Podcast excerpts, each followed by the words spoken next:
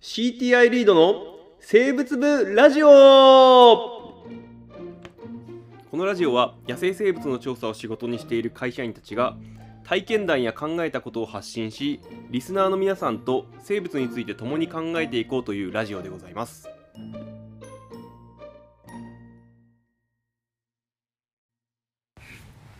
はい、どうも、はい。始まりました。始まりました。リード生物部ラジオはい。でございます。はいえーっと、今日は、どうする？どう、どうする？ノーノーアイディア。のいやいやいやいやいやいやいや一応、一応いろいろ考えてきてるんだけど、はい。じゃあ、じゃあ、あの、そうそう、気になるニュースが最近あったのよ。気になるニュース。気になるニュース。あの、収賄の話ですか？いやいやいやそうじゃなくてそうじゃなくて生き物にちょっと関係があるところで。えーっとなんだろう進化ってさはい。進化ってどういうもんだろうってちょっと思わない？思わないか。普通思わないよね。思わないんだけどまあうーんとニュースサイトを見てたらちょっとね論文の紹介みたいのが載っててその論文ちょっと読んでみたんですが、はい。えーサイエンスという、まあ、まあ割とすごい一流誌があって、まあ、そこに載ってた論文で、えー、象の話、はい。象ってあれ。エレファントの。そうそう エレフはいァントのお花が長いのね。の方のねさあ中華と思いました。だそう そうかな。そうそうは思ってないだろう。まあまあ、えー、と象の話で、まあ、ちょっとなんというかえーまあ面白くもあってあるけれどちょっとなんか物悲しいようなお話なんだけれども、はいはい。あのーモザンビークアフリカのモザンビークに、まあ、象の個体群ゴロンゴーサ国立公園というところにいるらしいんですが、はい。えーそのおモザンビークでは1972年から15年間ほど内戦があったらしいんですよ。はい。で、えーまあ、象がいるんだけど象をお取られちゃってたんでね。それな,、まあ、なんでかって言ったらその取った象牙、えー牙をね売るとやっぱお金になるんでそれで武器が買えるっていうことで、まあ、はい。内戦に伴って、えー象取られちゃってたんだけどもおそのうちメスの象メスの象には牙があるやつとないやつがいるらしくて。はい。で、えーやっぱり牙を目当てにみんな打つんで牙のあるう象メスの象っていうのは取られて、うんまあ、要は牙のないやつが残っていくはい。というようなその状況状況だったらしいね。まあ、当然オスも取られるんでオスは牙あるんでね、はい。えーまあ、個体群自体がものすごく個体群というか集団そのものが小さくなって、えーまあ徐々に徐々に回復してきているんだけど個体数は、はい。ただ生まれてくるのがメスのお牙のないメス。うんこれの割合がすごく多くなっているとあいうようなお話だったんですよ。はいはい。でこれって、えーまあ、遺伝学とかちょっと生物学でいうところのボトルネック効果って知ってる？ああ知ってます知ってます。うんまあ簡単に説明すると、はい。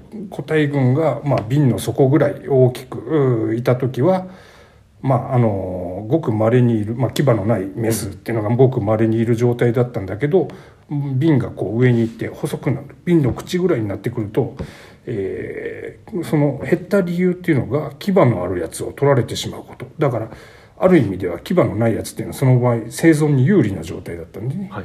なのでその瓶の口が細くなるような状態まで個体数がしぼんだ時にその、えー形質を持つものがたくさんその中にいると。い。うような状態になってそれがまた、えー個体群が膨らんで戻ったとしてもそれが、えー割と高い割合で集団の中にいるっていうような状態はい。だったんですね。はいはい。で、えーまあ、これ教科書には出てくるんだけどやっぱり実例として見るっていうのはそんなになくて、特に象みたいな大型哺乳類でそういうことが起きるんだっていうのはちょっと一つやっぱり興味深かった。これがまあ一点面白かったこと。はいでもう一点面白かったことがあってまあ面白かったって言ったらこれこれちょっと 語弊があるな。やっぱり人間の活動、はい。あの象牙の牙が欲しいなんていう人間の活動がそういうボトルネックに、えー反映されたっていうこの2つがすごく面白いなと思ってな。あまあでも考えてみればこういう例ってなくはないなと思ってて、そうですね、うん。あの例えばあの農薬を撒いたらさはい。最初は聞くけどいずれなんか聞かないやつらがバーンと増えていけるなんていう例ない昆虫あありますありますね、うん。昆虫だとねよくあるもう抵抗性がつくってうん。言われる、ああれも多分中で抵抗できるような形質形質っていうか、まあ、体を持ったやつらが急に有利になって一気に膨らんだっていうことなんでね。そうですそうです。で、だんだんその集団がマジョリティになって最終的に農薬が効かなくなる、うん。まあそれもまああの論文の中ではエボリューションなんて、まあ、いわゆる進化っていう言葉が使われてたんだけ。どこれ進化なのかなっていうのはちょっと個人的には若干疑問には思ってて単に特定の形質を持ったやつが一気に集団の中に広がるっていうことを示しただけかもしれないけどそれが進化だって言われたらまあ進化なのかなっていう感じなんだけど、うん。でもそれが進化だとすると我々結構日常的に進化って見てるのかもしれないななんて思う。そうですね。うん、えーでまああのー他の例なんかを考えてみると、まあ、今農業害虫の話が出たけど、はい。最近結構なんだろう鮭がね、はい。まあ、一応ちょっとさ 魚の話をしようかなと。いやいや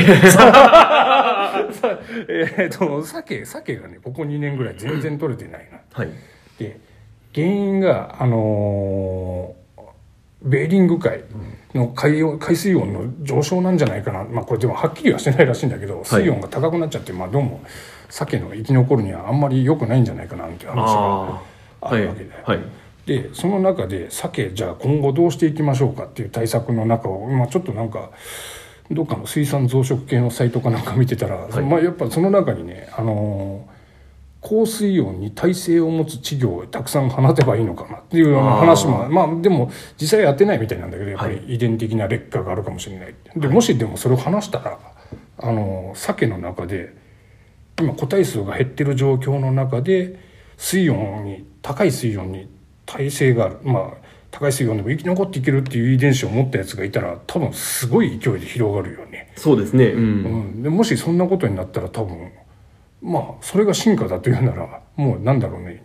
人間が科学でこうしたいとかっていうのはもうもはや遺伝的に見たらそれ進進化の舞台なんじゃないかなと思って。なんか自然環境の中で徐々に徐々に進化していく適応していくっていうのがまあ我々が持ってるイメージですね。勝手なイメージなんだけど、はいはいはい。なんか人間の活動の方がリアルに進化の舞台に今なっているのかもしれないなんてちょっと思ったわけですよ。ああ面白いです面ね白い。金魚とかもだってある意味進化でしょあれ。そうですね。そうですね。卵中とか。いやいやもうなんていうのかな。あのーむ昔ながら昔ながらって言っていいのか分かんないけど自然環境の中ではい。